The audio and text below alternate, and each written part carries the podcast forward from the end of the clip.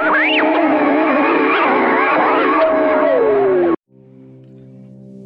था उन्नीस महीना था मार्च का। और पाकिस्तान की टीम उन्नीस के वर्ल्ड कप में खेल रही थी। जी, साल ठीक तीस साल पहले। World cup, cricket world cup, ODI world cup. और मौका क्या था?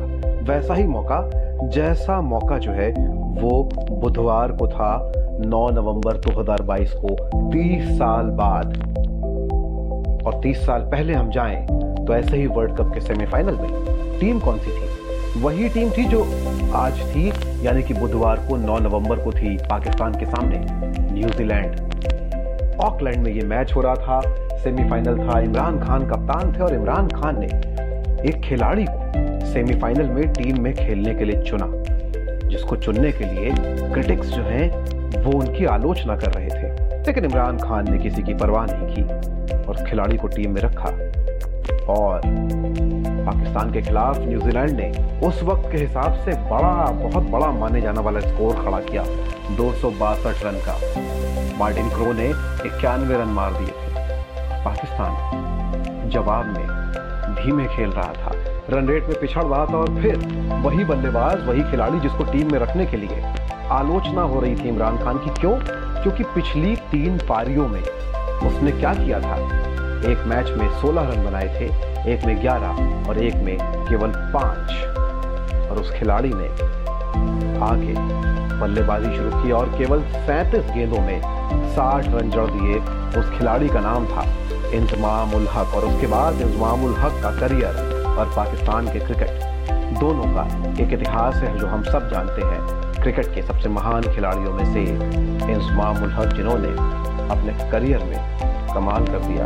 अगर मैं आपको उनका स्टैट्स बताऊँ तो टेस्ट में आठ हज़ार आठ सौ तीस रन इंतमाम हक ने जो है, वो बनाए। ओडीआई में बनाए।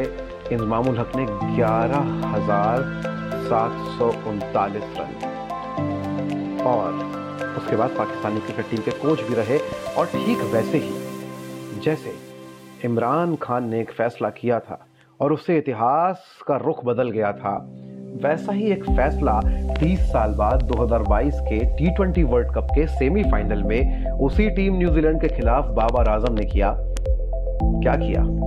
बाबर आज़म ने आज के मैच में, यानी कि बुधवार के मैच में खिलाया मोहम्मद हैरिस को और तमाम लोग सवाल कर रहे थे इस पर लेकिन मोहम्मद हैरिस ने तीस रन बनाए मैच के आखिरी ओवरों में, जहाँ पता नहीं था कि कौन जीतेगा, क्योंकि मैच फंस सकता था, सामने न्यूजीलैंड की टीम थी। मोहम्मद हैरिस ने तीस रन बना के पाकिस्तान को ये मैच जिता दिया।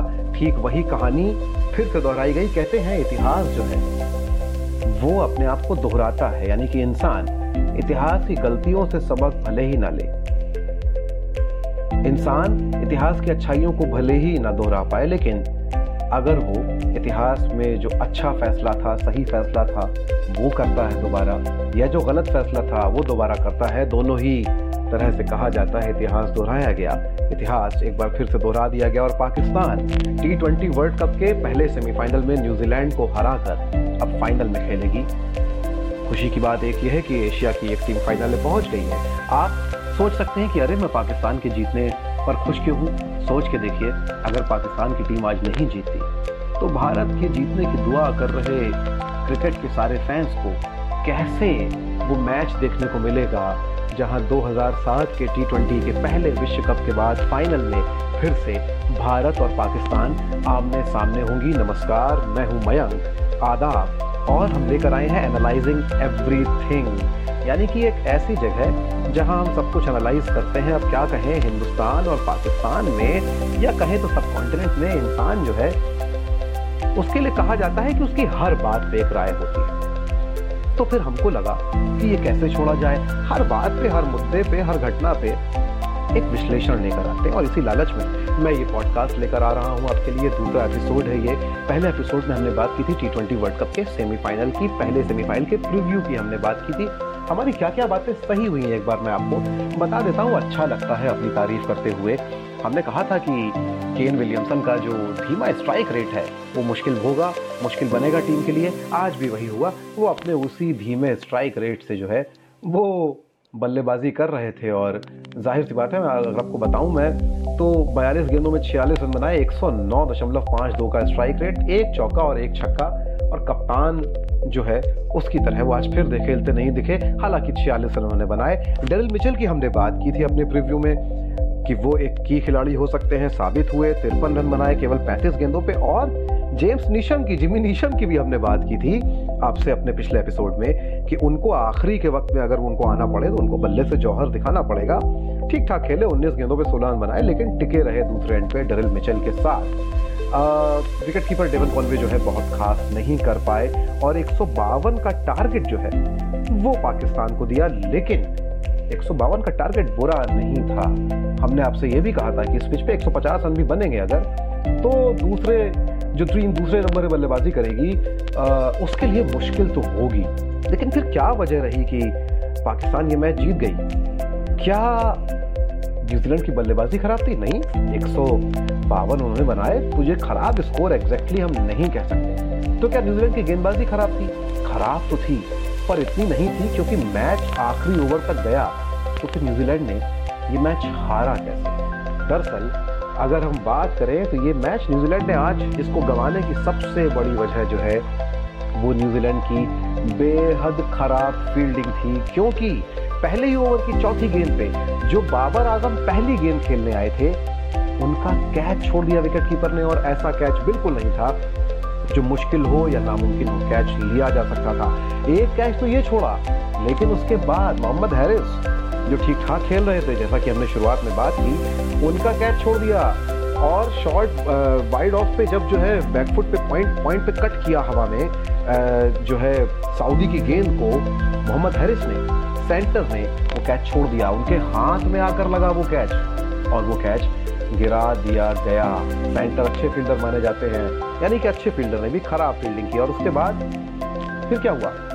उसके बाद मोहम्मद हैरिस को एक बार फिर जो है शॉर्ट थर्ड पर ईश सोढ़ी ने ड्रॉप कर दिया। और ये गेम सेंटनर की ये तो बात हो गई न्यूजीलैंड के उन कैचेस की जिन्होंने छोड़े। तीन कैचेस रन आउट बताते हैं। अगर थ्रो सही लगते, यानी कि सेंटनर का बैकवर्ड पॉइंट से थ्रो सीधा लगता तो बाबर आज़म पेविलियन में होते, नहीं लगा। चौथे ओवर में फिर रन आउट होने से बचे। और उसके बाद जो है वो दसवें ओवर में जो है सोढ़ी की गेंद पे बोल्ट का थ्रो जो है बाबर को मिस कर गया। यही नहीं, कई जगह जो है तीन रन मिले जहाँ दो रन होने चाहिए थे। इसके अलावा और मिस फील्डिंग्स हुई जो सिंगल्स बचाए। तकरीबन 12 रन जो है वो इस तरह की खराब फील्डिंग की वजह से पाकिस्तान को मिले। यानी कि तीन रन आउट तीन कैचेस छूटे मिस हुए गवाए न्यूजीलैंड ने। और साथ ही 12 रन जो है, वो एक्स्ट्रा दिए। अब सोच के देखिए कि आखिरी के ओवर में ये मैच जो है, पाकिस्तान ने जीता है। अगर बाबर आज़म का वो कैच पहले ओवर में ले लिया गया होता, या जो दसवें ओवर के पहले दो बार रन आउट होने का मौका था, वो ना गवाया गया होता, और ये 12 रन एक्स्ट्रा दिए गए होते तो पाकिस्तान के लिए ये मैच कितना मुश्किल हो जाता, और ये जो टारगेट एक सौ बावन का है, जो आखिरी ओवर में अचीव किया पाकिस्तान ने, वो कितना बड़ा टारगेट हो जाता। तो एक सबसे बड़ी कमी जिस वजह से हारी न्यूजीलैंड की टीम, वो उसकी खराब फील्डिंग की मैदान पे मोराल का कम होना था। आप ध्यान से उस मैच की अगर हाइलाइट्स देखेंगे, आपको दिखेगा there is nothing called morale with the New Zealand team with the Kiwi team वैसी टीम नहीं दिख रही है जिस तरह की टीम होने के लिए उनको जाना जाता है। अब मामला है बाबर आज़म का। बाबर आज़म फॉर्म में आ चुके हैं और चूँकि हम सब लोग ये चाह रहे हैं कि भारतीय टीम जो है मैच जीत जाए अपना सेमीफाइनल इंग्लैंड से और फाइनल में पहुँचे तो खतरे की घंटी है क्योंकि बाबर आज़म और रिजवान फॉर्म में दिख रहे हैं, जिस तरह की सलामी बल्लेबाजी आज की है, उससे याद आ गया है पिछले टी ट्वेंटी वर्ल्ड कप में पाकिस्तान और भारत का मैच, जहाँ इन्हीं दोनों ने जो है भारतीय टीम को अकेले दम पे जो है हरा दिया था। तो ये एक चिंता की बात होनी चाहिए पाकिस्तान के लिए, खुशी की बात होनी चाहिए कि उनकी ओपनिंग जोड़ी आखिरकार चली। सौ रन की साझेदारी टी ट्वेंटी क्रिकेट में बहुत बड़ी चीज़ होती है।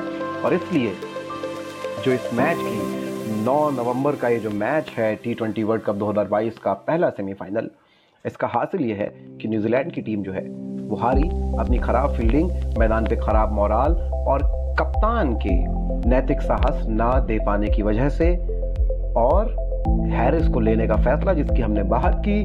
सेमीफाइनल ही था, वो भी वर्ल्ड कप का, उन्नीस सौ बानवे में तीस साल पहले, जहाँ से इंजमामुल हक जो है चमके थे।